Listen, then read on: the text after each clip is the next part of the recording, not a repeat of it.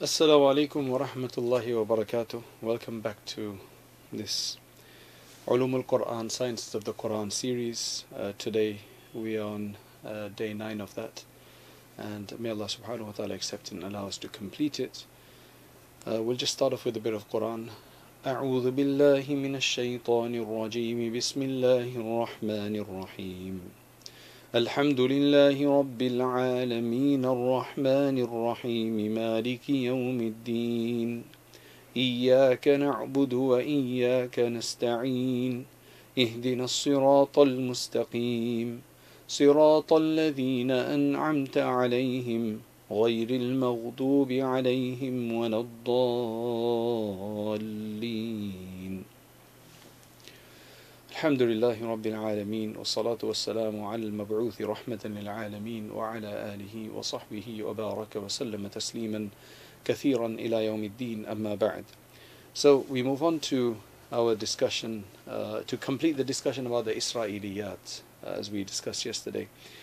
Um, some of the most famous of the transmitters who transmitted the Israelite uh, traditions are uh, the Sahabi Abdullah ibn Salam uh, radiallahu anhu would become a Muslim. Uh, interesting story about how he became Muslim. Then after that, from the Tabi'een, you have Ka'b al-Ahbar.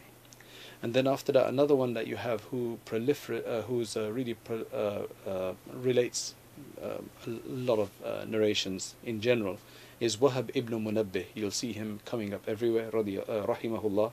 And then finally, Abdul Malik ibn Abdul Aziz ibn Jurayj. So you have these four who are considered to be the, the most well known for transmitting some of the Israelite traditions. And as I explained, just to con- confirm that Israelite traditions are not all necessarily wrong, but you just have to be careful about them. So those that conform, uh, that conform to what we already have, you accept. Those that go against it, then you reject, and the others you have to remain silent from. So that's the idea. Now, going back to our discussion uh, about the different types of tafsir, we're going to be looking at the different types of tafsir. So, um, at the head of the list are tafsir bil ma'thur, right? So, broadly speaking, you can split all tafsirs into two types, right? One is a tafsir bil ma'thur, which essentially means the tafsir that um, relies on transmitted explanations from uh, from uh, the Quran itself, from the Sunnah, from the Hadiths, and from the Sahaba, etc. That's what you call tafsir al ma'thur. And as I said, there's some tafsirs that are fully dedicated to that, or the majority, their major component is that. They call tafsir bil ma'thur tafsir of that which has been transmitted.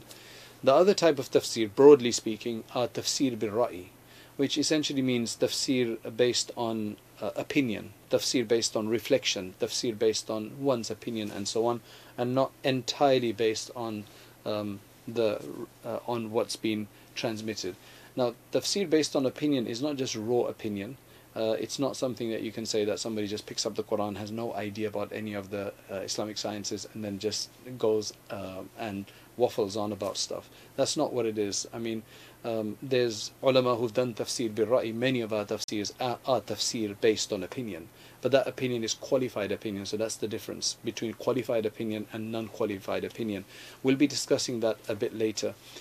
Um, there's some, the many, in fact, many of the tafsir they have a bit of both, right?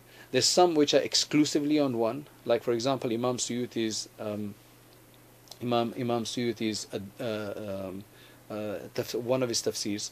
They are, it's entirely. He doesn't mention anything at all. He doesn't use his own words at all. Uh, not Jalalain. There's another of his tafsirs, uh, which he entirely just transmits. Everything is a narration in there, right? So he mentions a verse, and then he'll just mention narration after narration and after narration. Let me just uh, get you the name of that since I've mentioned it. I just it's just escaped me. Uh, the name of uh, Imam Suyuti's tafsir is I've got it right here. Uh, it's Ad-Durr al-Manthur fi tafsir al-Ma'thur.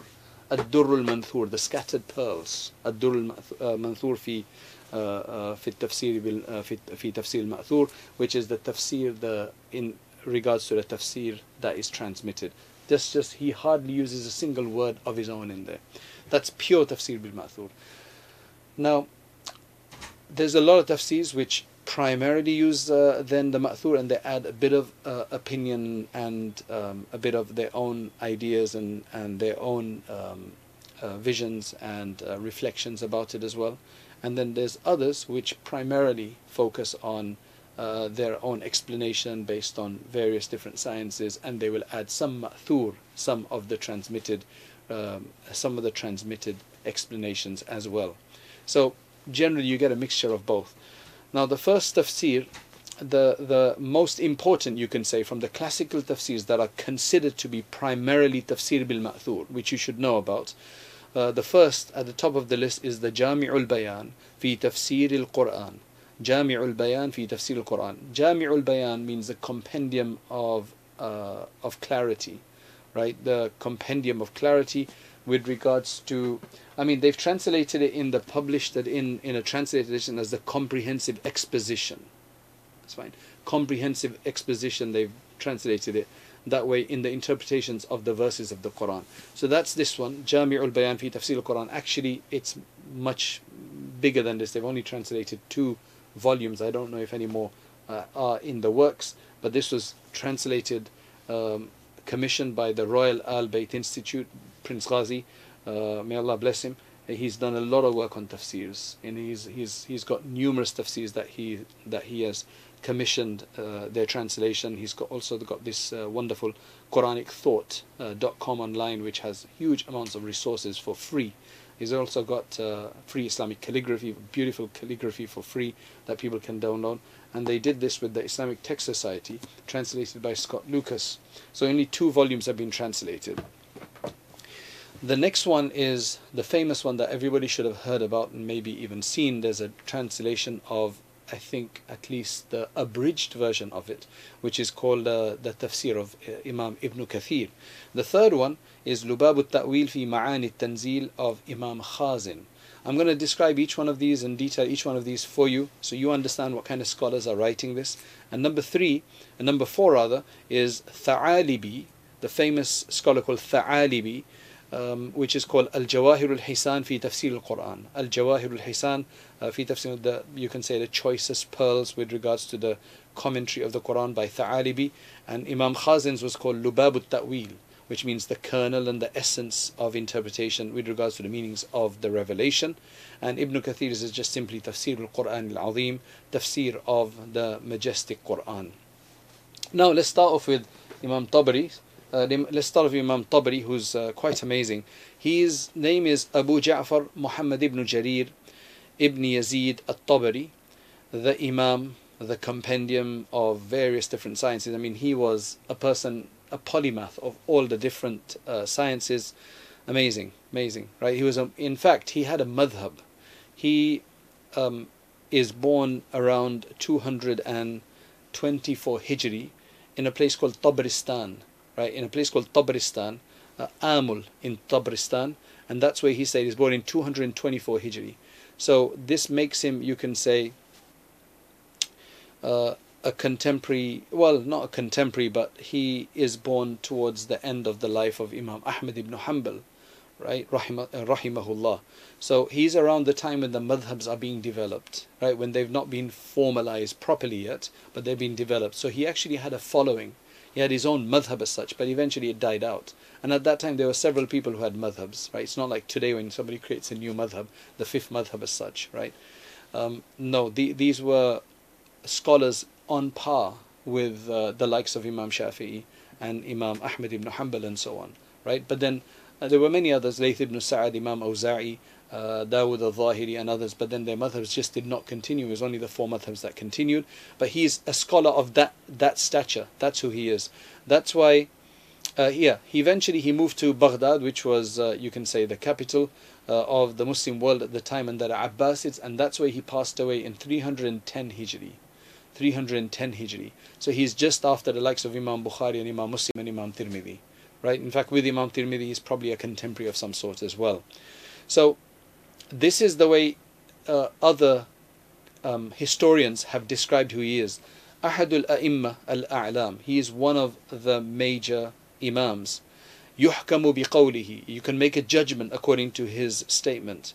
And uh, he's somebody that you can resort to to understand, you know, because he's of his knowledge and so on. And there's a lot, lot of uh, great words about that. He was essentially in every subject he seemed to be a master. He was a hafiz like um, who had memorized all the qira'at right and knew them well. He knew the meanings of the quran. He was a jurist in terms of the laws of the quran so he was a jurist. And i said he had a madhab uh, he was well aware of the various different statements and transmissions from the Sahaba and the Tabi'in until his time, and that's essentially what his book is full of. Right, transmits everything up to them with a chain, which is really, really interesting. So he was also a historian, like a really, really well grounded historian. His book on history, the Tarikh of Tabari, is one of the most famous uh, histories of the Muslim world. In fact, before uh, Islam came, you know, from the time of Adam salam and so on. He's got numerous other books that he's written. Um, some of them are well known, right? We're not going to go into all of that. But what's really interesting about this tafsir of his is that the story about it, Imam, there's a great Shafi'i scholar uh, whose name is uh, Imam uh, Ibn Subki. Now he mentions in his uh, uh, biographies of the Shafi'i scholars called Tabaqatul Kubra, he says Imam Abu Ja'far uh, at-Tabari once said to his companions, he says that أَتَنْشِطُونَ لِتَفْسِيرِ الْقُرْآنِ I mean, are you guys up for a tafsir of the Quran? Like, would you care for a tafsir of the Quran as the Americans would say, right? So they they asked, how long? Uh, how long is this tafsir going to be? So he said, 30,000 folios. 30,000 folios. Wow, 30,000 folios. If we say that let's put a thousand pages in one book, and one volume will be 30, uh, will be 1,000 pages, 1,000 uh, folios, uh, right? That means 30,000 would be 30 volumes of 1,000 pages each. That's huge right? That's huge. So they said um, they said maybe lives would finish before you know you can complete something like that. So he then decided to write the tafsir in just three thousand uh, folios, just three thousand pages, right? That's three thousand pages of his time. Today it's been published in about twenty-five to thirty volumes.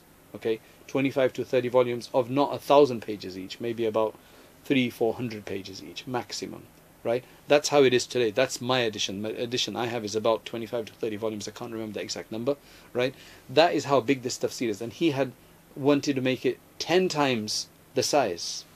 Then after that, he said to them, Are you up for a tarikh, a history of the world? Right? From Adam alayhi salam to his time until his second, third century. Right? So all the prophets and everything until his time. And they said again, how big is it going to be? Because maybe they knew that he was just, mashallah, encyclopedic scholar, right? Very erudite, you know, really knew his stuff and had a lot of information, right? Had encompassed that. So it's like, how long is it going to be? So again, he said something similar to the tafsir, right? 30,000 folios. So they said that, that they gave him the same answer. So then again, he wrote, and he wrote it shorter. He made it, he made it shorter. Again, that's a very, very big compendium like uh, history of the history of the world that he's written as well. But then what he did say at that time is Inna lillah, you know, we all belong to Allah, matatil himam. People's vigor and people's uh, aspirations have died. I mean, people don't have the same aspirations. So then he made it shorter, right? So that that's uh, you know these are the kind of scholars we're talking about who have dedicated their entire life to writing these huge, huge works. So even right now, I said what he's written is in about 25 to 30 volumes, right? And that's after he abridged it. Now, where the original is, Allah subhanahu wa ta'ala knows best where the original is. He published the, it looks like it was only the, um, the shorter one, the one that we have today. So, the reason why his tafsir is always mentioned and it's celebrated is because it's one of the earliest right? He died in 310 hijri. Everybody else comes after him and his one is all intact and it's there mashallah. It was only published it was only found about 30 40 years ago. The manuscripts were found and then it was finally published. It's not been published for longer than that about 30 40 years ago it was it was found. Anyway he deals with a number of issues. He deals with obviously the meaning of the verses, and that's what he is known for. So what he does is that he will mention a verse and then he will say, uh, one of the interpretations of this as to what it means is this, and he'll mention it in his own words, and then after that he says, and those who've said it, and then he'll mention his chain that haddathana uh, Musa, you know, my Sheikh Musa tells me from so and so, from so and so, from so and so, Abdullah ibn Abbas from him that this is what it means, or Abdullah ibn Masud and this is what it means, or from uh, Ata ibn Abi Rabah, or from Mujahid, or whatever. So he does that, and if he's got maybe 15 or 20 uh, chains like this of the same meaning, he'll mention all of them. They're pretty much mentioning all the same thing, sometimes with slightly different words, mentioning the same thing. So he'll mention all of those. Then what he does is he says, otherwise it could also mean this and those who have said this and then he'll mention his chains again another 10 15 20 sometimes just 5 or whatever and he'll mention that as well. Now that's why it's considered to be one of the foremost tafsirs in terms of what they call again the ma'thur the transmitted traditions because he just mashallah just does that in an amazing way the ulama of the east and west, pretty much ulama all over, they have to, you know, recognize this tafsir. They've all recognized this tafsir. There's no doubt about this tafsir. It's an encyclopedic resource that everybody has to has to use. Now, um, I can give you examples from this. I'm not gonna do that um, uh, of the way he does it because I've already explained it to you anyway. But I'll just give you one example where he does uh, tafsir of the ma'thur bil ma'thur. For example, when he's discussing Surah Al-Fatiha and he discusses صراط الذين أنعمت عليهم صراط الذين أنعمت عليهم the path of those who you have showered your bounties on. Now, have you guys ever wondered who that is? We take it in general, oh, it's those who Allah showers His bounty upon. That's fine for me. You know, I want Allah's bounties to be showered upon me. That's enough for me. However, Allah actually mentions in the Quran who they are in another verse. So that's what you call tafsir of the Quran with the Quran because there's another verse about it. That verse is ومن يطع الله والرسول فأولئك مع الذين أنعم الله عليهم من النبيين من النبيين والصديقين والشهداء والصالحين وحسن أولئك رفيقا Those who obey Allah and His Messenger, they will be with those who Allah subhanahu wa ta'ala has showered His blessings upon.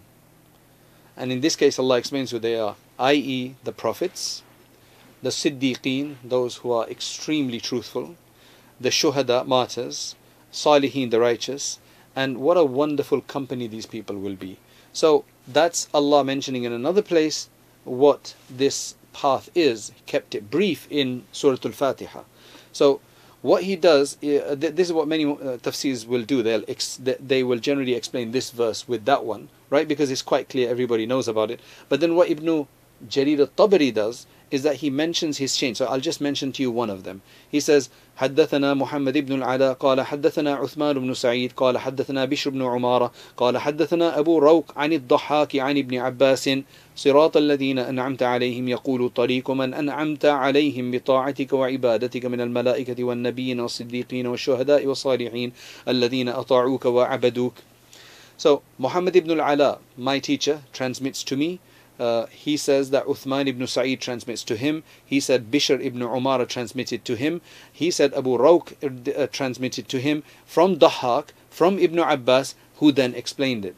So then he's got another one in which he says Ahmad ibn Hazim al-Ghifari transmitted to me, who then informed who then informed us from Ubaidullah ibn Musa, from Abu Ja'far, from Rabi that he that he explained it this way.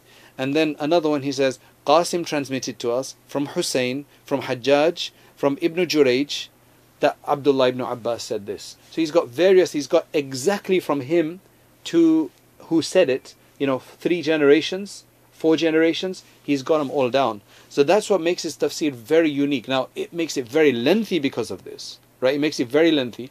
That's why uh, an abridgment of this would mean that you would just mention the main explanation and you would just cut out all the transmissions and it would probably cut the tafsir by about 50 60%. Probably by 60% it would cut it down because uh, so much of it is based on this whole chain of people from him to the uh, the the the mufassirs, the, the highest mufassirs. Now, as I said, it's very special and very unique in that regard. The only problem, the only problem is that when he wrote it, it was not a problem because people knew these people. Uh, you know, they, these people were known, and there was common knowledge about all of these transmitters. So you knew which ones were authentic, uh, were reliable, and which ones were not so reliable. However, that is not going to be open for most people today. So that's why he doesn't necessarily evaluate the chains. He does not comment on the people in there and say this person is weak narrator or this person is a strong narrator. So he mentions everybody. He mentions everybody. It's just the way he heard it, he mentions it like an encyclopedia.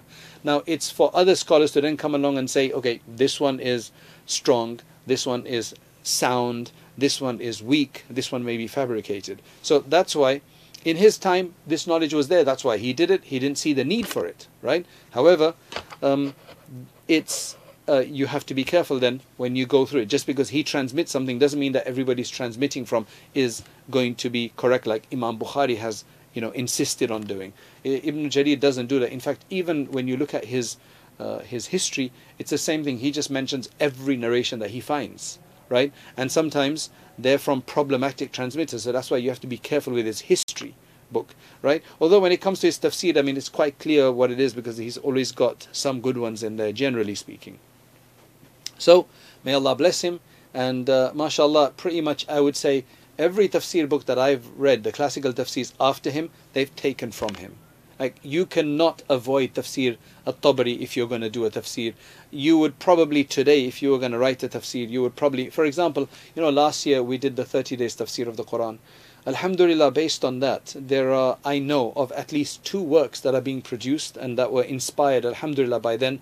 Allah subhanahu wa ta'ala accept. There's one young scholar, just 20 something years old, and he has started, mashallah, um, he was going through a phase in his life, he started studying the Quran with, with several tafsirs in front of him, and he decided, hey, why don't I just start compiling together the easiest explanations for each of the words of the Quran, you know, for each verse of the Quran, so that it'll be easy for other people after me. And he just started doing that, and now, mashallah, he's done.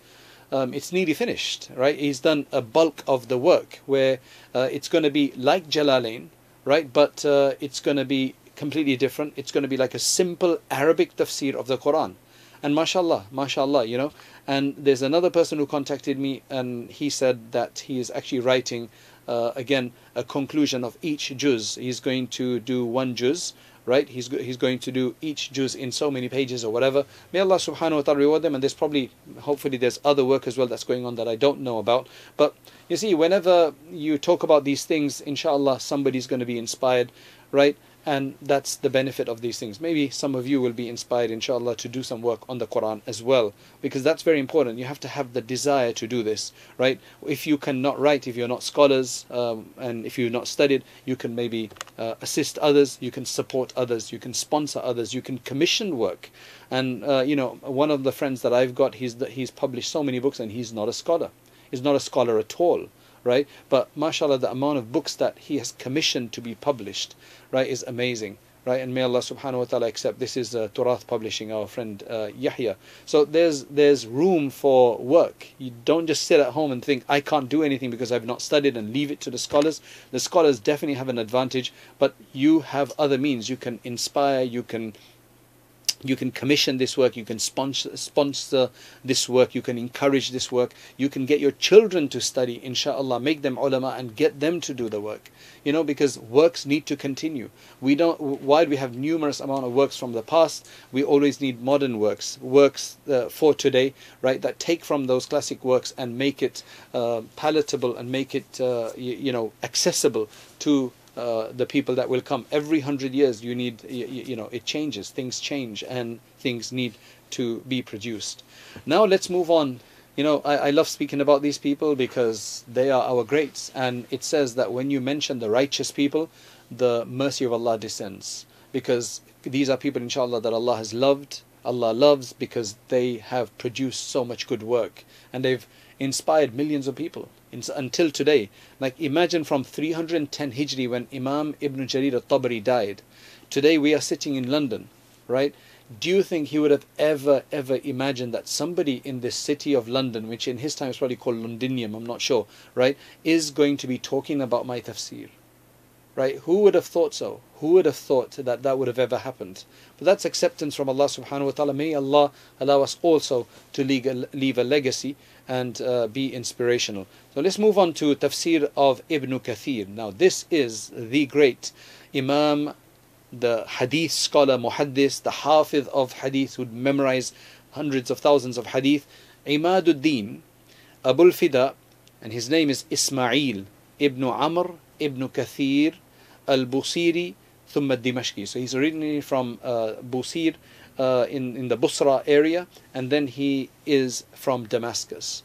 Now he is a jurist, right? He is a mufassir, he is a uh, historian and again he's got a famous history to his name in I don't know multiple volumes called Al Bidayah wa Nihaya, the beginning and the end. He's also got his tafsir is probably the most famous. It's also been translated, as I said, abridged at least in English as well. He was born around 700 Hijri. So he comes 400 years after Ibn Jarir al-Tabari. He's in Damascus now. All right. And he died in 774. So he was 74 when he passed away, right? Born in 700 approximately, and he died in 774. I visited his grave. His grave is in the grounds of the University of Damascus today, right? In Mazza. I think that area is called Mazza. May Allah subhanahu wa ta'ala bring about goodness to, for the people of Syria.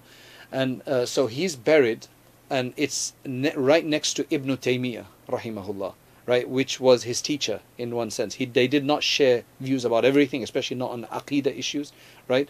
Um, but uh, they are buried together, and it's like this small mound, right? And I still remember it, and I was amazed when, uh, and astonished and really delighted when, when, I, when I found him because I mean he's been a somebody that whose tafsir we've read, read so many times and discussed so many times. So that's him, and what sets his book apart is what sets his book apart is that um, his is a very very straightforward tafsir. You generally find what you're looking for in there. It's not too big. The other great tafsir that I really love to look at, I, I don't generally uh, look at Tabari that often unless I need to find like a transmission of some sort from the earliest tafsir then I will look at him. But generally I would like to use Qurtubi right who comes a bit later but who's mashallah adds a lot of uh, delightful anecdotes and other uh, you know where, where Ibn Kathir doesn't. Ibn Kathir keeps it kind of focused right? And he says in his introduction as well that the way he's going to conduct his tafsir is that first he's going to do tafsir of the Quran with the Quran. So if there's another verse which explains this one, like the example I gave you earlier, that's what he's going to take first.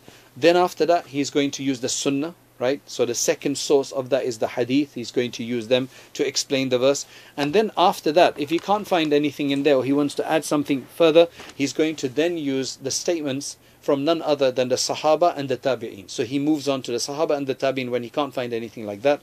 And mashallah, he produces, so he's taken also, he's taken actually the best of Ibn Jarir al-Tabari's tafsir. So all the choicest and beautiful points that are in there and the transmissions that are important in there with, and he's cut out all the, you know, he's cut out all the excessive, uh, uh, all the, uh, you know, the, the rep- repetitive quotes. But he's taken the best of tafsir of Tabari, he's taken the best of tafsir of Ibn Abi Hatim, right, who came before him, and likewise Ibn Mardaway. So, mashallah, he's come with the best of that.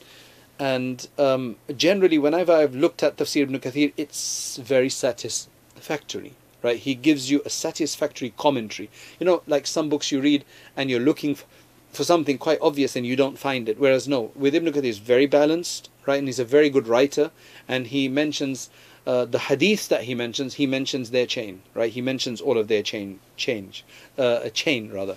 That's why even in Arabic, there's an abridged version of it that has been around for, for years. I think it's in uh, some three small volumes, whereas his big tafsir is in larger volumes. No, actually, I've got his um, brief, abridged version in one large volume. Okay, um, but yeah, it's a beautiful tafsir. And if I'm looking for something quickly, it's a tafsir that I will definitely look at.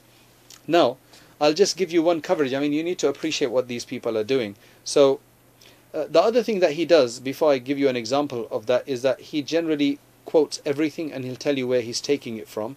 And the other great thing that he does is that he will mention if a hadith is weak or strong. So that's really useful about him. He'll mention some Israeliyat as well, right? And he'll especially try to highlight the uh, the, the those is, Israelite traditions which are like famous and people have others have mentioned them. And he'll show you that no this is very weak you should not take this or this is why there's a problem with this one because it contradicts something else. So he's really good in that sense. So it's a very reliable tafsir you can call it. It's a very very reliable tafsir right? You're not going to find all the expound uh, all the expanded discussions that you'll find in Qurtubi and Khazin other places, but it's a very straightforward, very reliable, and very satisfactory tafsir. I'll give you an example. Allah Subhanahu wa Taala says regarding Hajj. ثم أفيضوا من حيث أفاض الناس واستغفروا الله إن الله غفور رحيم This is where Allah subhanahu wa ta'ala says once you finish your Arafah now you will take flight from there. You should pour down from Arafah and you should go to the Mash'ar al-Haram which is the Muzdalifah for the night stay. This is in Hajj you know when the apex of the Hajj is in Arafah, and then after that, you uh, after it's Maghrib time, after it's sunset time, you actually all file down from there and you go to Muzdalifah. So that's where it says that it Allah says, then file down from there where people do, you know, from where people will do so, you do the same thing. Seek forgiveness. Uh, in Allah subhanahu wa ta'ala, from Allah subhanahu wa ta'ala. Allah is the most forgiving and the most merciful. Now, what uh, Ibn Kathir, the way he does this, uh, he explains this, he says, um, he says that the word thumma, then, has been used here to show that anybody who's in Arafat, that's what they should do. They should go to then Muzdalifah afterwards. So it's a separate thing. You should not stay in Muzdalifah and not go to Arafah at all. Don't take a shortcut. In fact, now Hajj is Arafah. If you miss Arafah, your Hajj is invalid. You know, there is no Hajj. It's like, you know, you just did not read any, you started Salah, you didn't read anything, or you didn't do a sujood, or you didn't do ruku. It's Hajj is Arafah. Now, the reason I'm mentioning that is because the Quraysh had a monopoly on the Hajj and the Zamzam and everything. So they, what they did was they had these special perks for themselves, the Quraysh, right? Because they were the host community. All the other visitors from other areas, they had to do the Hajj in the way that they used to do it. The, so the Quraysh wouldn't go to Arafah. Arafah is quite a distance away. They would stay in Muzdalifah. Why go down there, right? We can stay here. When people come back, then we'll be here. So that's why Allah subhanahu wa ta'ala says that no, you must do the same thing as well. Alright? That's why Imam Bukhari rahmatullahi has mentioned in a hadith from Aisha radiallahu and she says that uh, the Quraysh and anybody that were of their deen, they would not go beyond Muzdalifah. They would stay in Muzdalifah. Now, you see, it's Mina, Muzdalifah, and then Arafah. What we do in Hajj is we go from Mina to Arafah first, we do our day standing down there and du'as and everything, and then we come back to Muzdalifah. We stop there for the night, then we come back to Mina, and then we go to Makkah for the stoning. So uh, these people would just stay in Muzdalifah. So Aisha radiallahu anh says that the Quraysh and anybody that was on their deen, they would stay in Muzdalifah. And they used to call these people the Hums. They were called the Hums for this reason. All the other Arabs, they would actually go to Arafat. So now when Islam came, Allah subhanahu wa ta'ala told His Prophet, uh, alayhi salam to also go, you know, because the Prophet is from the Quraysh, right? That you, everybody must go to Arafat. So that's why it's mentioned that you should do the same thing as well. That's why Imam Ahmad, rahimahullah, he narrates um, from Jubayr ibn Mut'im, right? Uh, from his father, that once um, I lost one of my camels in Arafat. I lost one of my camels in Arafat. So I went um, uh, I had to go quite a distance to find it. And there I saw the Prophet ﷺ standing in Arafat. And I said, he's from the Hums, he's from the Quraysh, what's he doing down there? Right? So uh, you can tell by this that uh, he was surprised when he saw a Qurayshi, the Prophet ﷺ down there. Anyway, the Tafsir ibn Kathir has been published by many, many, you know, it's been published over and over again. Apparently, one of the best editions in Arabic of it is Abdul Aziz Ghunaim and his uh, his group, uh, their their their edition of it is probably one of the best. Now let's move on quickly to the next one, which is not so well known, but the scholars of the subcontinent I know that they've used this often. Right now, this is uh, called Lubab al-Ta'wil fi Ma'ani al-Tanzil of Imam Khazin. He is the Allama, right? The erudite scholar Alauddin Abu Hassan Ali ibn Muhammad ibn Ibrahim al-Shihi, not Shi'i, Ashihi al-Baghdadi a Shafi'i, a Sufi. So he's from Baghdad, right? He is a Shafi'i in fiqh and he's a Sufi in spirituality. Uh, a proper Sufi, not degenerated. Urifa bil Khazin, but he's more well known. Everybody's going to refer to him as Khazin. This is the tafsir of Khazin. Tafsir of Khazin. Khazin means Khazin means the one who looks after something, the, the treasurer, right? essentially the treasurer, the bookkeeper, the treasurer, the bookkeeper, the curator. The reason is that there was a famous khaniqah, there was a famous lodge in Damascus called the Sumaysatiyya. The khaniqah Sumays, uh, it's a bit of a tongue twister. The khaniqah Sumay, sorry, the khaniqah Sumaysatiyya in Damascus.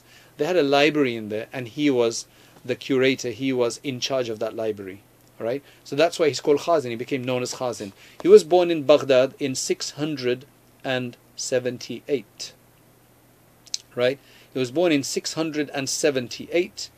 Uh, we spoke about Ibn uh, we spoke about Ibn Kathir, uh, who died in 774. 774, born in 700. So um, they overlap because he's born earlier right? This is Khazin, is born early in 678. He studied from a number of the scholars there. That's in Baghdad. But then he decided to move to Damascus, right? Because it looks like by that time Damascus had been the place. Ibn Kathir was there, many other scholars were there, right? Damascus was had become kind of the center from Baghdad. So he came to Damascus and there again he studied with a number of scholars there and then he settled there and that's where he started mashallah writing and studying and teaching and teaching. And he's got numerous books to his name as well. Of course the most well known of his books mashallah it's found a place among the hundreds of tafsir that are out there. People quote him is is his tafsir. He died there in 741 right? Which is much earlier than ibn kathir now, what Ibn, uh, what's so great about his book is that again, it's tafsir bil ma'thur. This uh, this category I'm speaking about is all tafsir bil ma'thur. Tomorrow we'll talk about the famous tafsirs of tafsir bil ra'i. Okay, we'll talk about the famous ones there. You'll you'll get to understand these. Inshallah, one day, you know, you can meet these people in the hereafter. When you go to Jannah, you can say, I want to meet with Khazin. I want to meet with Ibn Kathir. I want to meet with Ibn Jarir al-Tabari. So what um, Imam Khazin, he's, he's around the 7th Hijri. There's many mufassirs before him. So what he does is, again, he takes, and a lot of tafsirs do this, he takes the best of what the earlier tafsirs have produced, the extensive, extended, extensive tafsirs. And for example, there's a tafsir that was produced before him by Imam Baghawi. So he has kind of abridged, you can say, Imam Baghawi's tafsir. And he's very particular about what he quotes and everything like that. Uh, but sometimes, you know, a lot of the time he actually takes out the chains, right, in order to avoid, you know, just having a huge, uh, you know, the, all these chains in there, as Ibn Jarir al-Tabari has done. However, uh, he has been careful to mention the sources of each hadith that he quotes, whether it's from Bukhari, Muslim, or the the Sunan, right? And he also then explains uh, any strange hadith in there, any obscure narrations, he will explain that as well. Now, one of the things about him is that he does, he has a lot of uh, tafsir bil ra'i as well. That's why others, ha- some people have actually put him into that category as being prominently from that category, whereas um, others say no, he is more tafsir bil ma'thur. But again, it doesn't really make much of a difference. I said he is quite expansive in his coverage of the Israelite tradition. So, uh, one thing about his tafsir is that he has a lot of juicy information right? It's got a lot of a lot of you know additional information because it takes a lot of the Israelite as well. All right. Um, that's why he could be criticized uh, by some scholars have criticized him for you know for being too extensive in his taking of the Israelite tradition but it's a very very valuable tradition the reason why he gets away with it is because whenever he mentions an Israelite tradition that is weak or that is objectionable or something like that, he will generally introduce it, uh, he'll signpost it. So those which are straight, you know, which are reliable and everything, he will use them differently. But when he has some of the weaker ones, he'll say he'll start with saying yurwa, it has been transmitted, or ruwiya, uh, or anfulan, it's transmitted from such and so all of those in Arabic is are known right in within narration works that that is to show what they call sighatut tamrid. It's to show weakness in what he's about to quote. So that's what makes it very useful. That okay, take it with a grain of salt, right? And he's just compiled it all together. The fourth tafsir that we had discussed that is prominent in terms of uh, of the early tafsir, right? In terms of uh, tafsir bil ma'thur, transmitted tafsirs, is that of Imam Tha'alibi. Now he is the Imam, the Alim, the Muhakkik. So he's a, a scholar of verification research. Abu Zayd Abdul Rahman ibn Muhammad ibn Makhluf al-Tha'alibi al-Jazairi al-Maliki. So now we've got a Maliki scholar who's from Jazair, right? He died in 700 and uh, sorry 876 876 so a whole century uh, and more after the previous two. And uh, he was about 90 years old when he died. He's buried in Jazair right in Algeria. And uh, yeah so Tha'alibi uh, was mashallah known to be one of the big scholars of his time not just in scholarship, but also in terms of his scrupulousness, his zuhud and abstinence from the world. He was a man of God, right? And he wasn't interested in the dunya at all. He was, uh, mashallah, he'd written numerous books as well. He's written a number of books as well. Uh, but this is his famous book that everybody knows about is Al Jawahir al Hisan fi Tafsir al Quran. Jawahir, plural of Jawhar, which essentially, and Hisan means the beautiful, the choicest, the elegant pearls right? So Al Jawahir is pearls, the elegant pearls in the tafsir of the Quran. Now, what he does is, again, he takes from nearly about, he's selecting from all the earlier tafsirs as well. He's taken from a lot of the reliable scholars of the, uh, uh, about a hundred, he takes from about a hundred sources. So it's like a compendium from about a hundred different tafsirs of the past. Right? And most of nearly everybody he's taken from is a reliable imam that he's taken from. Okay, now I'm going to give you an example from his tafsir where he says in regarding Qulia ayyuhal kafirun, right? Qulia ayyuhal kafirun. Uh, when he's doing the tafsir of Qulia ayyuhal kafirun, I, I, this example is a good one because everybody knows this surah. Now, Qulia ayyuhal kafirun is this: Qul ya ayyuhal kafirun. Say, O disbelievers, ya ayyuhal kafirun. um, read the verse for me. لا أعبد ما تعبدون. I do not worship what you worship. I'm not going to worship what you worship. And then?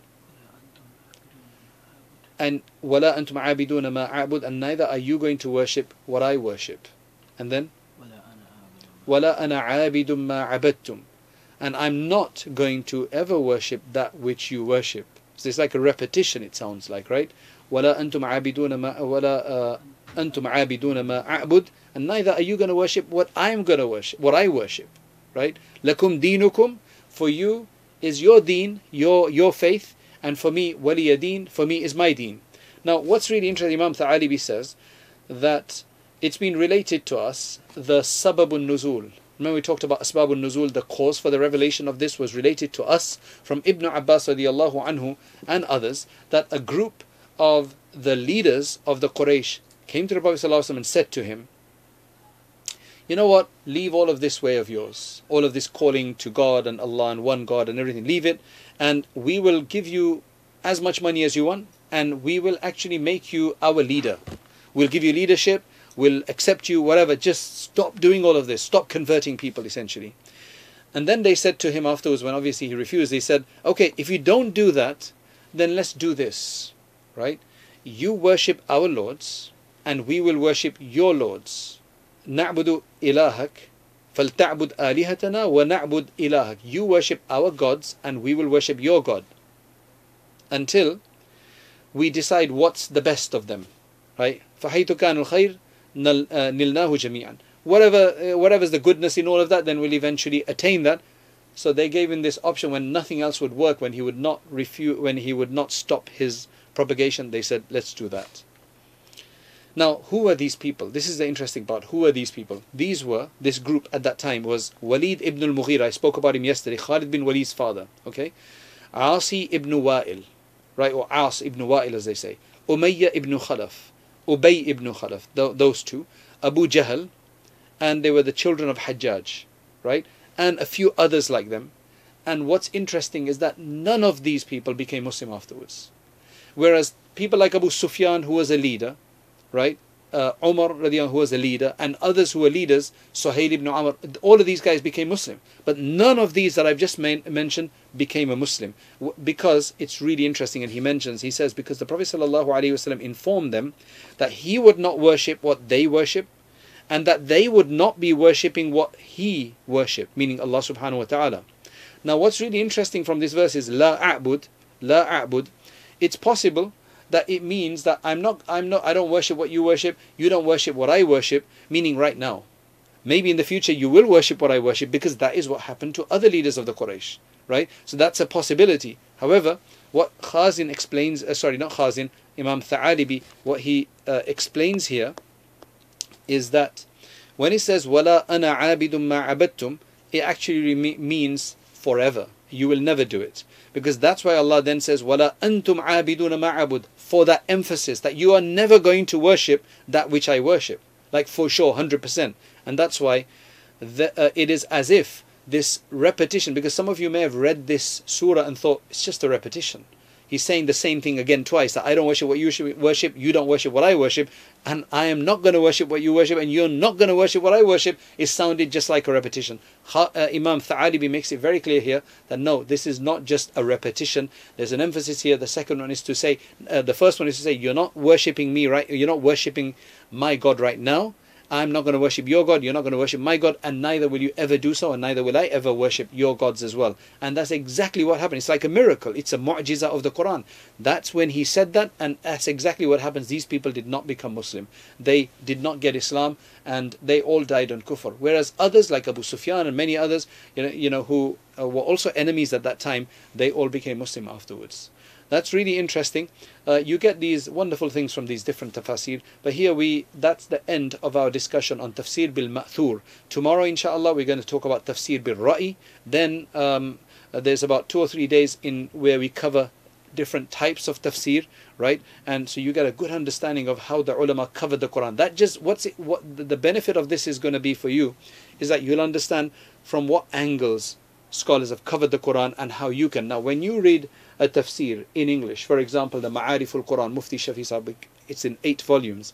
He's got a bit of all of this right? He's got ma'thur, he's got ra'i, he's got fiqh, he's got everything in there. You'll start appreciating this. Once you understand this for the next three days or, or so, next two days or something, when you've understood all of this, whenever you then read a tafsir or you see an explanation, you'll be able to understand where this is coming from. And inshallah, that will help you and benefit you. Jazakallah khair. May Allah bless you all. May Allah make this Ramadan better than any Ramadan before it and, uh, and allow us to, the Quran to enter our hearts and infuse us and allow us to leave a legacy. وآخر دعوانا أن الحمد لله رب العالمين جزاك الله خير جزاك الله خير for listening. May Allah subhanahu wa ta'ala uh, bless you. And if you're finding this useful, you know, um, uh, as they say, do that like button and subscribe button and forward it on to others. Jazakallah khairan. Assalamu alaikum wa rahmatullahi wa barakatuh.